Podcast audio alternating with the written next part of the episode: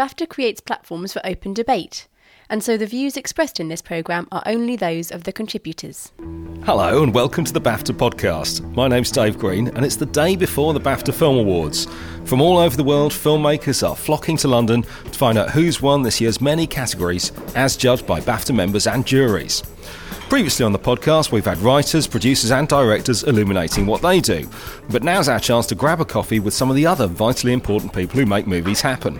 If you ever wondered how you get to be a cinematographer, a makeup artist, or a visual effects supervisor, or what some of those jobs even mean, then pour yourself a pricey cappuccino and prepare to hear from some key people behind The Dark Knight, Lincoln, Les Miserables, Paranorman, and Best Exotic Marigold Hotel.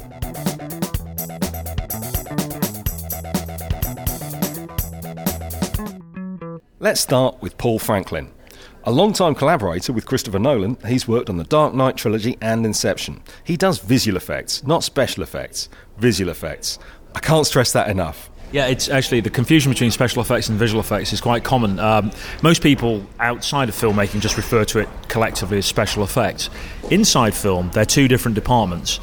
Visual effects is all about the uh, post production, creating manipulating images that we've filmed and adding things to them. Special effects are the physical effects that actually occur on the day in front of the camera. So, exploding cars, collapsing buildings. Uh, the Batmobile is a special effect that's built by the special effects department. You've worked on four Christopher Nolan films, three Dark Knights uh, and, and, Inception. I mean, how, how, did how did that start? And and, I, and particularly on, on those kind of effects heavy films, I imagine he has to be quite quite closely involved. I mean, I started with Chris back in late 2003, which is when we started working on Batman Begins. And at the time, I was just in charge of the chunk of work that my company, Double Negative, was doing for that movie. There were several other companies involved. But as the years went on and we uh, progressed through The Dark Knight and then on to Inception, we took more and more of the work until eventually Chris asked me to just look after the whole thing and for Double Negative to do all the work.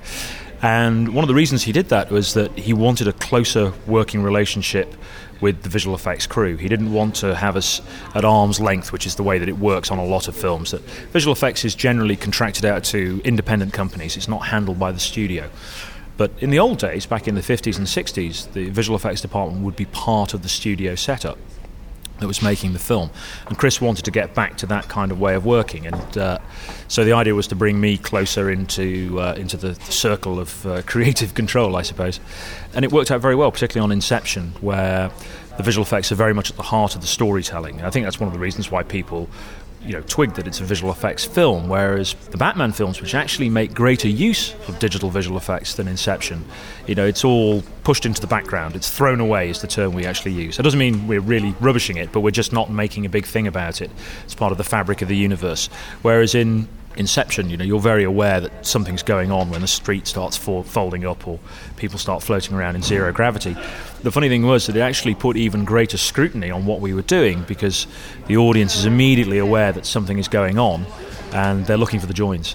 So, what are the shots in Batman that people people won't realise of, of, visual effects, or particularly particularly in the new one? Well, obviously, a lot of our work is in creating the environment of Gotham City. We go to amazing locations. You know, we shot in Los Angeles, Pittsburgh, and New York, as well as London, to create Gotham City and we get a lot from the locations themselves, but we have to do a bit of work to extend that, to uh, give greater scale to the city, uh, you know, extending the skylines, maybe changing the street layouts here and there.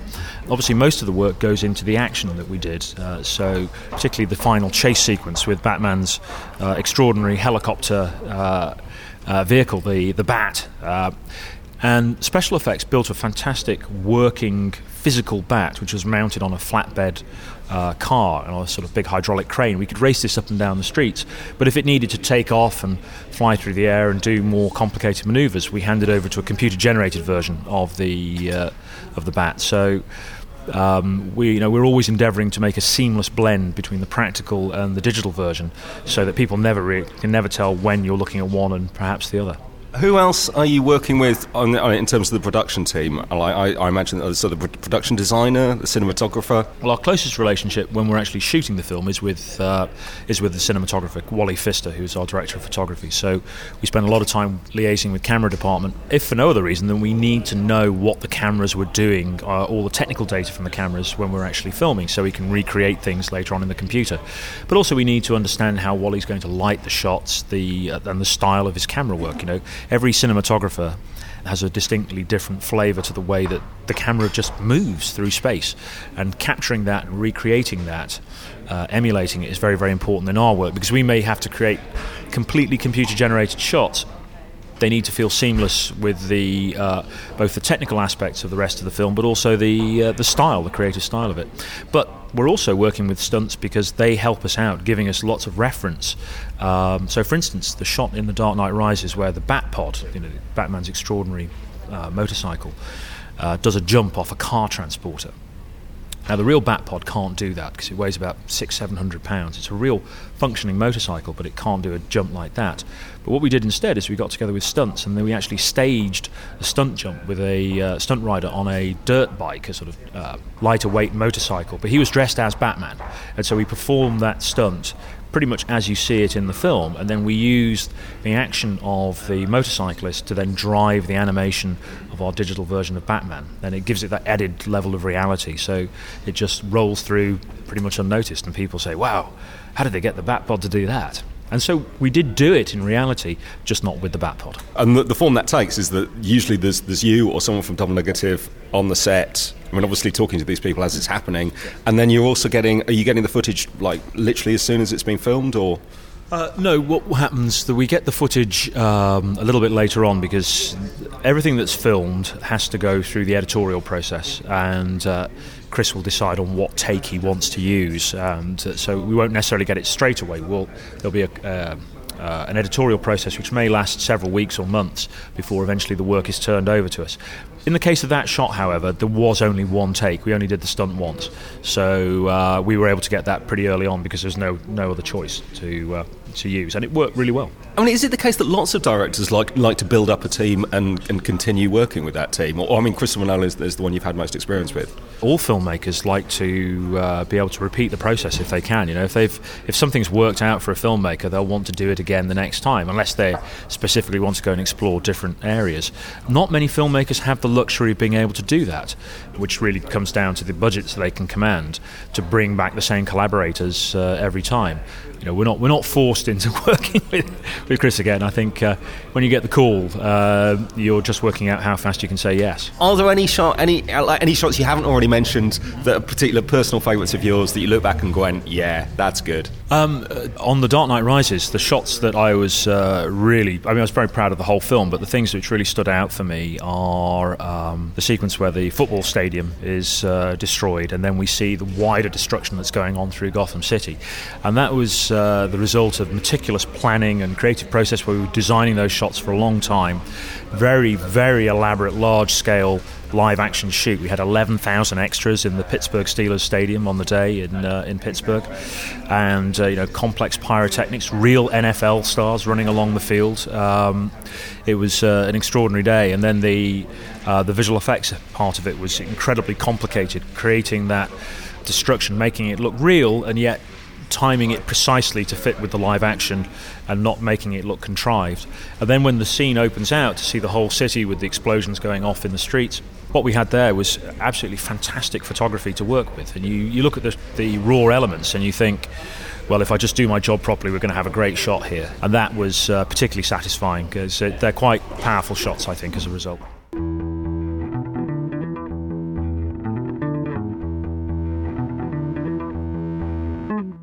I'm here with Andy Nelson, and I've got you down as sound re recording mixer on Les Miserables, and John Warhurst, supervising sound editor. Congratulations on your nomination. Thank, thank you. you. Thank you. Can you describe briefly uh, what, it, what it is you, that you do on a film? Oh, my goodness. So, when the film's been filmed and edited, uh, the last thing they do is put the soundtrack together.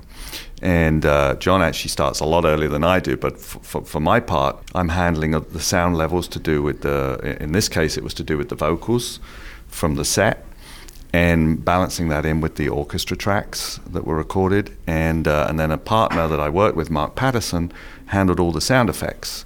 And so we just worked through scene by scene, song by song, blending all these elements together until everyone, the director, the producer, everybody's happy with the end result. And that's the soundtrack that goes into the movie theaters.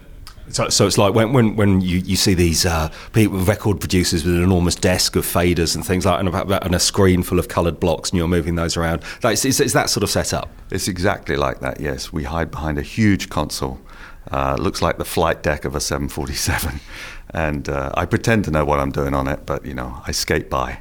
But, but you're, John, you're on, in a, an earlier stage of that, of that process. Yes, well, basically, we, we gather all the sound together uh, and and assemble it uh, and bring it in for Andy to mix and, and make sure we have everything ready to, to be mixed. I mean, obviously, everyone's talking about the, the live vocals in Les Miserables. I mean, was that was that a radically different challenge for you, or were there, were there lots of other elements that were, that were new to you as well?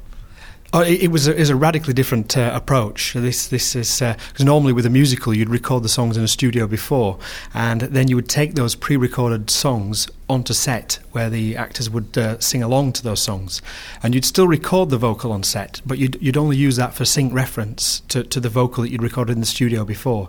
Uh, whereas with Les Miserables, the, the vocal that they recorded on set was the actual vocal that we used. The benefit of that meant that the actors had the freedom to, to be able to take a moment, to be able to act the scene rather than having to uh, follow a sort of pre, you know, predestined path do you just produce the one mix that is a, sta- a, standard mix, or do you have to like have different ones for different cinema sound systems? You do, but uh, we we created one. The, the, actual mix we created on this film was a, was a, a 7.1, which is uh, the standard cinema sound of three three speakers behind the screen and surround speakers. And in this system, they had two different types of surround speakers, one on the side, one on the back and we we used it because it's a, it's a great format to open out. It, it, sort of opens out the soundscape a little bit. So we tried a little bit of different sound of the orchestra and the sides to the back, so we could get depth to the sound. And quite often on a on a dramatic film, I'll use music only in the sides and sound effects in the back to, to sort of do. But but obviously with this film it's a little different because the music was really the whole mix was the music. So in a way, why why leave two speakers empty when you could use it? So we, we filled the room up with the music and um, and then you just create uh, from that format. That's kind of the biggest format, and then from that we created a 5.1, which is just single surround speakers, and then a, an optical soundtrack, which is a backup system, and then obviously the DVD track gets made from that. And so really, the one main mix is is becomes the master for the whole soundtrack release. I'm here with Lois Burwell, who's a makeup artist on the film Lincoln. Congratulations on this nomination, and you've also been BAFTA nominated in the past for Saving Private Ryan and, and Braveheart. So, so you're, you're used to the setup here. I suppose yes and no. You never get used to it because it's it's sort of so alien from the work you do. This is rather like being in a film, and what we actually do is work on films. And so, yeah, so when you were working on Lincoln, uh, you you had to transform Daniel Day Lewis into, you know, certainly for Americans, one of the most recognisable figures uh, in in their history. How did you start out on that? And and I guess you must have done a lot of research. Oh yes, huge amount of research. Um, we really looked at every picture of Abraham Lincoln you can imagine, particularly towards the end, you know, of his life, and because that was the period that the film covers mainly. And then we had a life cast of him, in fact that we got from a collector. So that was interesting. So you could actually feel the shape of Abraham Lincoln's face, and that's that that's informative. But then basically we threw away every picture, put them in a drawer, because then you're looking at the person in front of you, and the whole idea is to make Daniel Day Lewis become Abraham Lincoln, not do a look-alike in that sort of unnatural way. So really, what we were looking for was a makeup that fulfilled Steven Spielberg's vision, which was obviously the iconic figure of Lincoln, but worked on Daniel Day Lewis and didn't impede him each day for too long. You know, sitting in a makeup chair for three hours wasn't on the cards, it wasn't going to happen. You've worked a lot with uh, with Steven Spielberg uh, in the in in the past as well. Is there normally a point where you where you join a project like early on, and uh, is is the director often very involved in in what you're doing? that's really hard one to answer, actually, to be perfectly honest. So yes, I mean, I knew that Lincoln was coming up, and although you're not on the payroll, obviously, if you've if you've got your wits about you, what you're actually going to do is start work before you're paid to start work, so that you have all that research and knowledge and familiar f- familiarity with the subject under the belt, and then you can move on from there. So you get a head start. Steven, I had one meeting with Steven before we began filming, and then he gave me the rundown of how he wanted people to look, which was make them look right. So then you make them look right, and at the fittings, I'd take a photograph and actually email them to him, and then it would be yes, no, or is he meant to look like that? You know, there's always that kind of thing. And, and, and in terms of a brief, like, do, and did you get a very different brief on, on some of these other films, like Saving Private Ryan or, or War of the Worlds or, or Catch Me? Saying, saying make them look right, I suppose it like cover, covers most eventualities.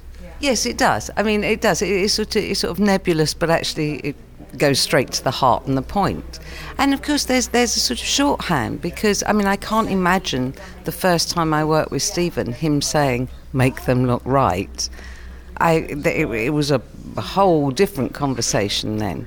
But of course, you get you, you get to a point of familiarity where that's it. That's the instruction, and you go from there because there's an understanding, and that's what's great about working with the same group because you all up the bar for each other. There's a shorthand, there's an understanding. You know each other's frailties, you know each other's strengths, and you can compensate for both. So it's really good. Who are the other key collaborations on a production, uh, including in your own department and, and with others? My best friend is obviously Janusz Kaminski because ultimately he's going to capture the look and make it work or not. I mean, you can either destroy or not make something, but you can help it most definitely with lighting and angles and those kind of things. And um, Janusz is wonderful. We always watch rushes together. Um, and sometimes that means five hours on a Friday night because we haven't had time to watch them during the week because of the working day. So we'll we'll just sit there at weekends or, or normally on a Friday night and watch the week's rushes together. And he's really collaborative. He's very good and helpful. Obviously, I work hand in glove with Joanna Johnston. Pardon the pun, because she's costume. you know, we obviously have to work together because if you end up with you know, you've got someone in a wig and the hat's too tight, they're going to take the hat off and take the wig off with it. So, you know, or buttons and beards, that's always a nightmare. Fake beards and buttons, big round shiny ones getting caught in a long beard, horrible. So, yes, we, we work collaboratively. And actually, Rick Carter, because he has, you know, he's, he's designing the sets, he's the production designer. So we work together. I go and see all his designs and what he's going to do, so I get a sense of the colour and how the colour of the set is going to affect the skin tones this is a question that has occurred. To, uh, this has occurred to me literally as, we, as we've been talking. If you're if you've got if you're putting on uh, like a, uh, it's one of these sort of lengthy or perhaps prosthetic ma- uh, makeup yeah. things, do you have to have a lot to talk to the actor about while they're doing that? And like because again, you know, even when I'm having my haircut, that they will start with, "Are you going anywhere nice on holiday?" But you must need a lot of conversation, or to like, you, is there an understanding that you don't have to keep talking through the whole like hour or so it might take? I actually work in silence, so that's very interesting you would say that because the difference between, I mean, unless an actor talks to me, I will say good morning, obviously. And if there's something that needs to be addressed about the work, then obviously I do that first up. So you address whatever the work needs are initially. And some people don't don't I mean we can be hideously early in the morning. You know, they don't want someone bright and chipper and asking you going on holiday. It's not hairdressers. I mean it really isn't. Every day, every morning every morning there's severe. Yeah. I mean you don't want to be irritating and so and and well on, on this film on Lincoln, I mean we worked in silence anyway because obviously I'm English sort of a distraction when Daniel was is English himself and is playing an American. So it, it actually worked perfectly because I could be in my comfort zone. Because the thing is, and I don't know if it's true of all makeup people, but actually, if I have to speak while I'm doing makeup, I lose the, the, the thread of where I am. and it takes me a moment to actually get back into it. But my hands sort of know what I'm doing, and then you just, you know, it's not a, not a dream state because obviously you're really concentrating on what you're doing, but you let go of of dialogue. So I like to work in silence. Lois, th- thanks ever so much, and, uh, and enjoy the awards. Thank you. You're welcome. It's, it's wonderful. It's really exciting, actually.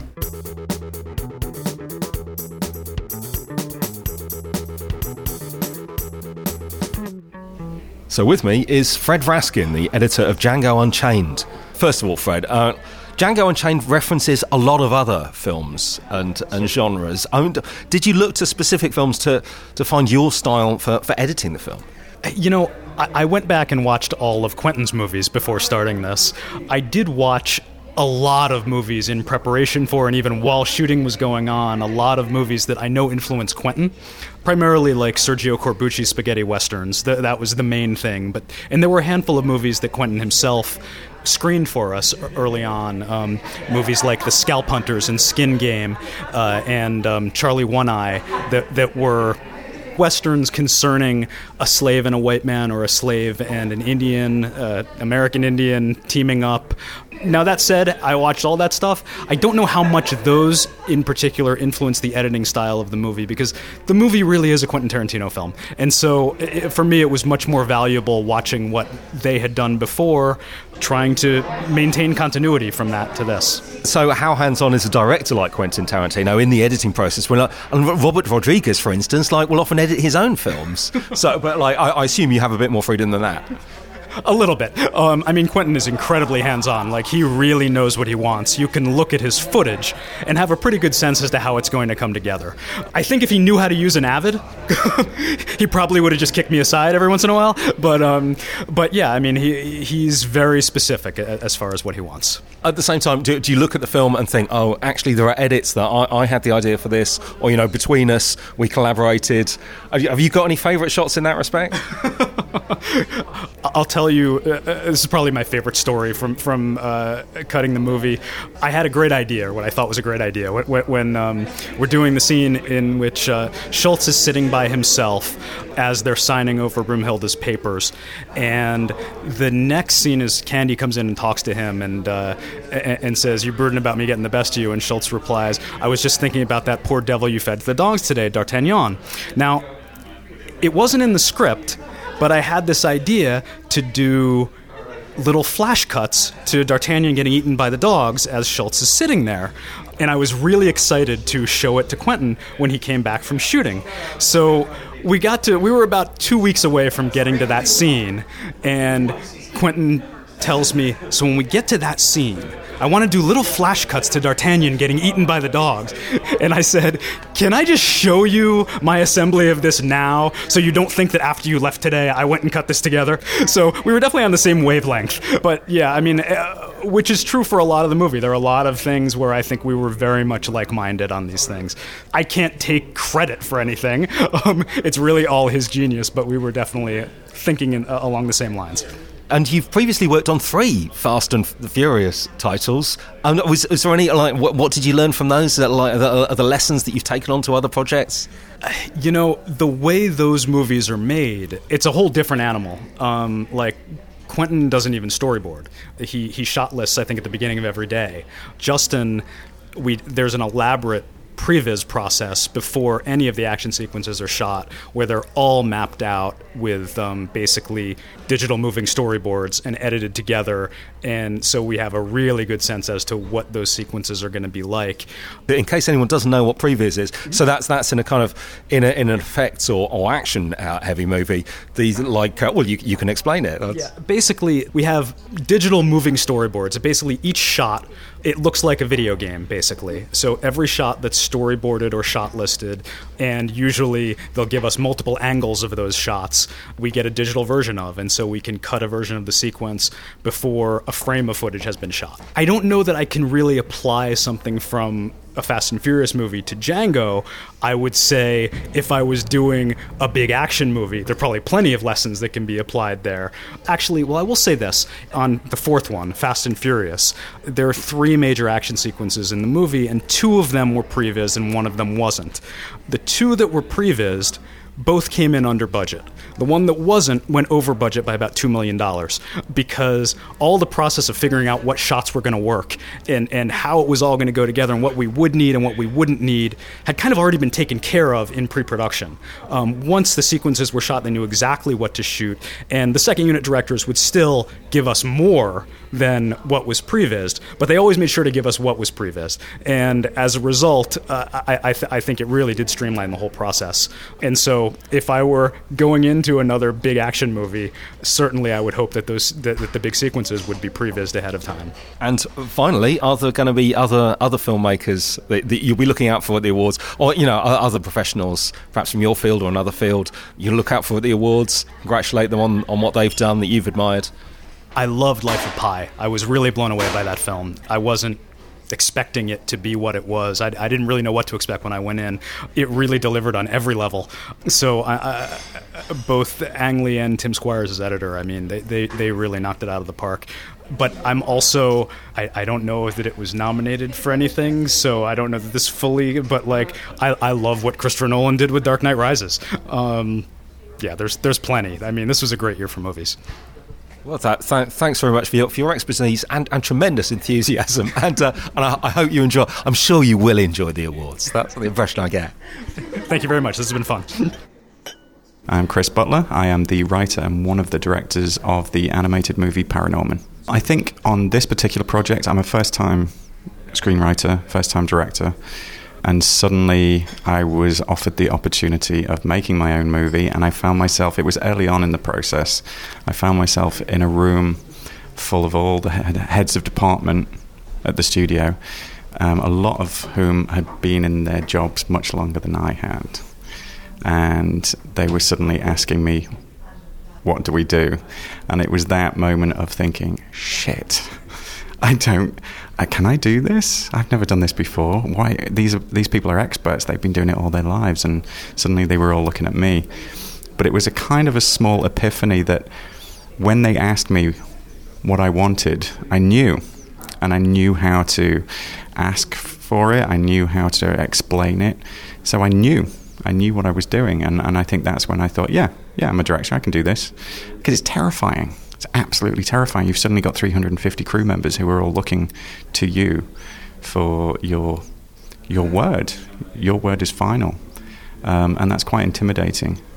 But actually, when you get past that fear, it's it's it's pretty easy. I'm here with uh, Colleen Atwood, costume designer, and and you're nominated for Snow White and the, and the Huntsman. Congratulations! Thank you. What, what were the biggest challenges on the project? I think the inspiration for Snow White came from so many places. Loosely, it was based on a few centuries of medieval history, and then from that, as it's interpreted through different periods of time, I liked looking from the beginning, the turn of the century on into this century, how different artists had interpreted it, the Romanticists and all these things. So that was sort of my starting point. And then you know applying strange materials that are you know that come from the story and the character and all of that was was sort of the icing on the cake. I think you know Snow White and the Huntsman was a gigantic movie. It was a lot of costumes. I probably made um, 1500 costumes for the film. So I had stuff in workrooms my own workrooms and workrooms all over and just kind of keeping all those balls in the air and you know being able to make costumes of a certain level of quality and design that for a principle that you needed 10 of instead of one is a different sort of process. Who are the um, key collaborators that you, you work with on a, on a production? It varies from production to production but to me the main person who's my collaborator is the director and the actors because they're the people that are making the film with me in that sense. The production design uh, comes into play, as does hair and makeup. You know, that sort of level begins really with the director and trying to achieve what he wants to achieve.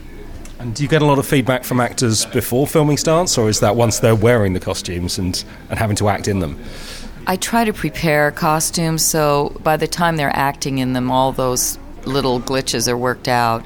So usually it's it's pretty smooth by the time they're actually wearing the costumes. Are there any differences that you've noticed? You, you don't have to be polite here. Are there any differences you noticed between uh, working in the UK with British crews or, or, or with, with American ones? Well, I've worked in a lot of places in the world, and I think my two favorite places are US and UK. I mean, I think the crews here, there's different strengths and, and weaknesses in both places, but if you get the right team, you're it's pretty straight across the board in my book. Are more demands being made of costumes now that people are filming, uh, filming television in higher definition, and they're, and they're moving to these new these digital, uh, like again, high resolution digital formats in the cinema? Well, I think that, you know, as high def has evolved in the time that I've been doing costumes, I've noticed little tricks that work better for high def. You know, how going too dark, you lose the feel. And, you know, there's certain things, a shiny surface definitely that's not too shiny, high def loves. You know, there's certain things that work well with, with each thing. And, and also, when you're designing movies now, you have to know ultimately they're going to be in high def. They're going to be digital. They're going to be on that kind of screen, even though they're filmed on film, which is, you know, a certain kind of beauty in itself. But that's not how most people are going to see it. So I always try to make it good for both, and it's it's possible to do that. It really depends on the lighting too. It's not just high def, not high def. It's it's how the film is lit. Out of everything you've worked on, uh, do you have any favourite costumes? Will you, you, look back on it and go, yes, I'm most proud of that, or that, that, that was a challenge that I didn't think I could solve and I could? You know, I don't look back on my work in that way. I sort of look back on it as a body, and, you know, there's things that I loved about, like Alice in Wonderland and how much fun I had with the costumes. You know, sometimes little things are the things you remember, the experience of the film, other than the costume, like being able to go to Japan and, and explore the world of Memoirs of a Geisha. And those treats that you get to do as a designer, going shopping in Istanbul, I remember those experiences more than I do sort of the total costume.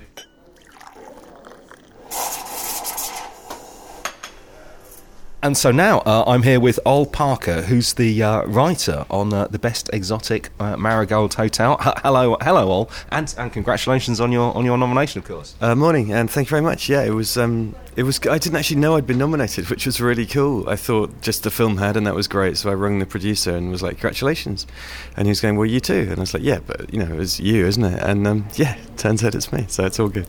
Well, that's a, that's a nice surprise all round. Now, I mean, we've we've had quite a lot of writers on, on the podcast in, in the past, and uh, a fascinating area that I think's come out of it is this whole issue of adaptation. And uh, it seems that so many films now are being uh, uh, adapted from other sources. Do you, do you like? Do you find that there's a lot of demand for that? Yeah, much more. I mean, there's much less pressure. It's been a while since I wrote an original, and it's going to be a while till I have the time to do another one. Lots of the things that producers, the producers used to go, "Do you have any ideas?" Or we have an idea maybe about, you know, some Sheffield miners that take their clothes off. Whereas now they're much more likely to send you a book or an article. It's going to be from something. It's going to be adapted. Yes. And so, do you find that the skills that are required in an adaptation are quite different to if you're producing, if you're putting together a script uh, from an original idea? I don't know about skills, but it's much better. It's great. Someone's done a whole lot of work for you. And even if you go off at a tangent from that, what they've done, even if you decide that's not quite working for whatever reason, you're going to do your own thing, there's always something to come. For a start, it's easier to go somewhere if you're going from somewhere, if that makes any sense. So you can think, oh no, that's wrong, but this is right, which is much easier than just staring at a blank page or a blank screen. But also, you, you have something to come back to. You have a kind of structure. You go, oh, right, they got that bit right, or that bit works for me. And so, um, yeah, it's much I love it. And do you think it's possible to practice the the skills of adapting something, or should people still start out producing their own like original ideas? That's a very good question. I think you should start out producing original ideas because it's only through gradually, hopefully, learning what works and what doesn't work that you then start to read books. I mean, I find it very difficult to read books now without switching off that part of my brain that's going, oh, I'd cut him, I'd amalgamate those characters, I'd move that to the end, or whatever. And so, um, but all of that comes with experience that I think you probably need to gain from having written originals first. I'd be very surprised if someone. It's very unlikely you're going to get a gig, I think, adapting unless you've done something original.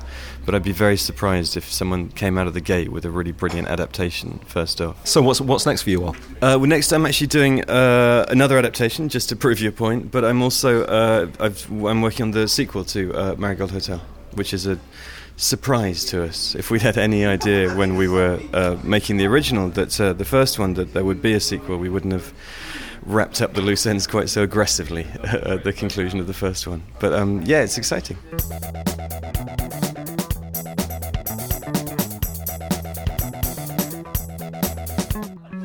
So, time now for our regular look at the BAFTA notice board. The Film Awards mark the start of BAFTA's busy awards season. Check out BAFTA.org for backstage interviews with all the winners from the night. Next month, it's the British Academy Games Awards. You can check out all the content online around the ceremony on the 5th of March. We'll also have a special BAFTA podcast featuring all the backstage action. We heard from Paranorman director Chris Butler earlier. The man responsible for the film's look, Tristan Oliver, is holding a stop frame cinematography masterclass in Exeter on Saturday, 23rd of February, as part of the Animated Exeter Festival. We've got more craft masterclasses coming up around the UK as well, so keep an eye on BAFTA.org for details. On February the 25th, we're holding a special event for producers, distributors, and scriptwriters about breaking the growing independent family films market. It'll be chaired by the BFI's Justin Johnson, and it's taking place here at BAFTA HQ in London. Tickets are only £7.50. And that's almost all we've got time for. Remember, you can get all the latest news and upcoming BAFTA events by signing up for our fortnightly newsletter on BAFTA.org and on Twitter at BAFTA Guru. If you've been inspired by any of the topics described in this podcast, or if you have any feedback, please get in touch at podcast at BAFTA.org. But before we go, let's hear one last time from our guests, each imparting a little nugget of wisdom about filmmaking. Be enthusiastic, but not too pushy. My heart goes out to them because I think the time that you're allowed to prepare films is shrinking and shrinking, so the job's going to get more and more intense. Learn set etiquette, learn the craft, and continue to learn the craft. Um, watch everything you possibly can. Watch a lot of films. That's important to understand the references. Personally, I sat and watched, slavishly watched every Hitchcock movie ever made. And this was someone, you know, who storyboarded a lot of his own movies, and I, that's how I started out in storyboarding. So I, you know, literally just sat there in front of a TV and watched and rewatched these great films and, and broke them apart in my own mind. So I think it's like drinking it in, you know, consuming as much as possible of what's out there. That's the best way to, to learn, I think. My basic daily routine is that I get up, I make a cup of tea, probably a bacon sandwich, and then try and read the entire internet before starting work. And there's a program called Freedom that turns off your internet for the duration of time that you set it for, and you can't get it back on. Uh, and that's incredibly. Without that, I would have no writing career whatsoever. So I, that's my top tip to all writers. It's enthusiasm. I mean, I learn something new every single film. If I don't, then I really I want to you know stop because there's no interest there. But you have to love what you do and know why you're doing it. I mean, if you're doing it because you're working with famous people, then don't bother. I went to art school I studied fine art and painting and sculpture, and that has proven to be hugely useful to me in my career. Visual effects and filmmaking brings together so many different ideas and influences. But the main thing is to is to pursue an aspect of it that you think you're going to actually enjoy, because the things you enjoy are the things that you're going to do the work the hardest at. And when you're stuck there at three in the morning trying to work out why the computer won't do something for you, it's the fact that you actually are passionate about what you're doing that keeps you going. Well, I think the most important thing, particularly from the makeup, is that you really should be invisible because you go in and are touching the actor within their space right up until the moment of delivering that performance. So you have to be invisible.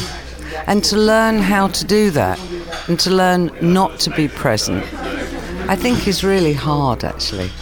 I'd say put your money in the front row and, you know, keep going. and by put your money, is that how, how, what, what do you mean by? Well, because if you have a limited amount of money, you have to put the money on the actors that are that Where you're going to see. see, and and not get lost in the fear of the other 200 people. But also, I think that you have to be aware that the detail in a costume around the face and that part of the body is very important because you're always pretty much going to have a close up. And if something looks nasty in a close up, you kind of you're sort of lost. You've lost the battle. and be as personable as you can. A lot of working in the industry is about maintaining relationships. And uh, I mean, I was an assistant editor on the Kill Bill movies, and uh, Quentin and I got along really well. I think he appreciated my love of cinema. Certainly, it is nowhere near, my knowledge of cinema is nowhere near as vast as his own, which gave him the opportunity to introduce me to a number of things. And, and, uh, and I think that that is something that he enjoyed. But we always stayed in touch, and I would see him. You know, he owns a, um, a movie theater uh, revival house in Los Angeles that I would see him at probably a couple times a year uh, in the intervening years after the Kill Bill movies, and so we would always chat, and, uh, and, and he kept me kind of in the family, so that when he did rough cut screenings of both Death Proof and Inglourious Basterds, he invited me to them just to kind of see what I thought. So, uh, you know, had I not been able to maintain that relationship, I might not be sitting here with you today. Thanks for listening. My name's still Dave Green. The producer was Matt Hill with the help of John Maloney and Katie Campbell. Now stop listening to podcasts and go and actually make that thing you're always going on about. Bye.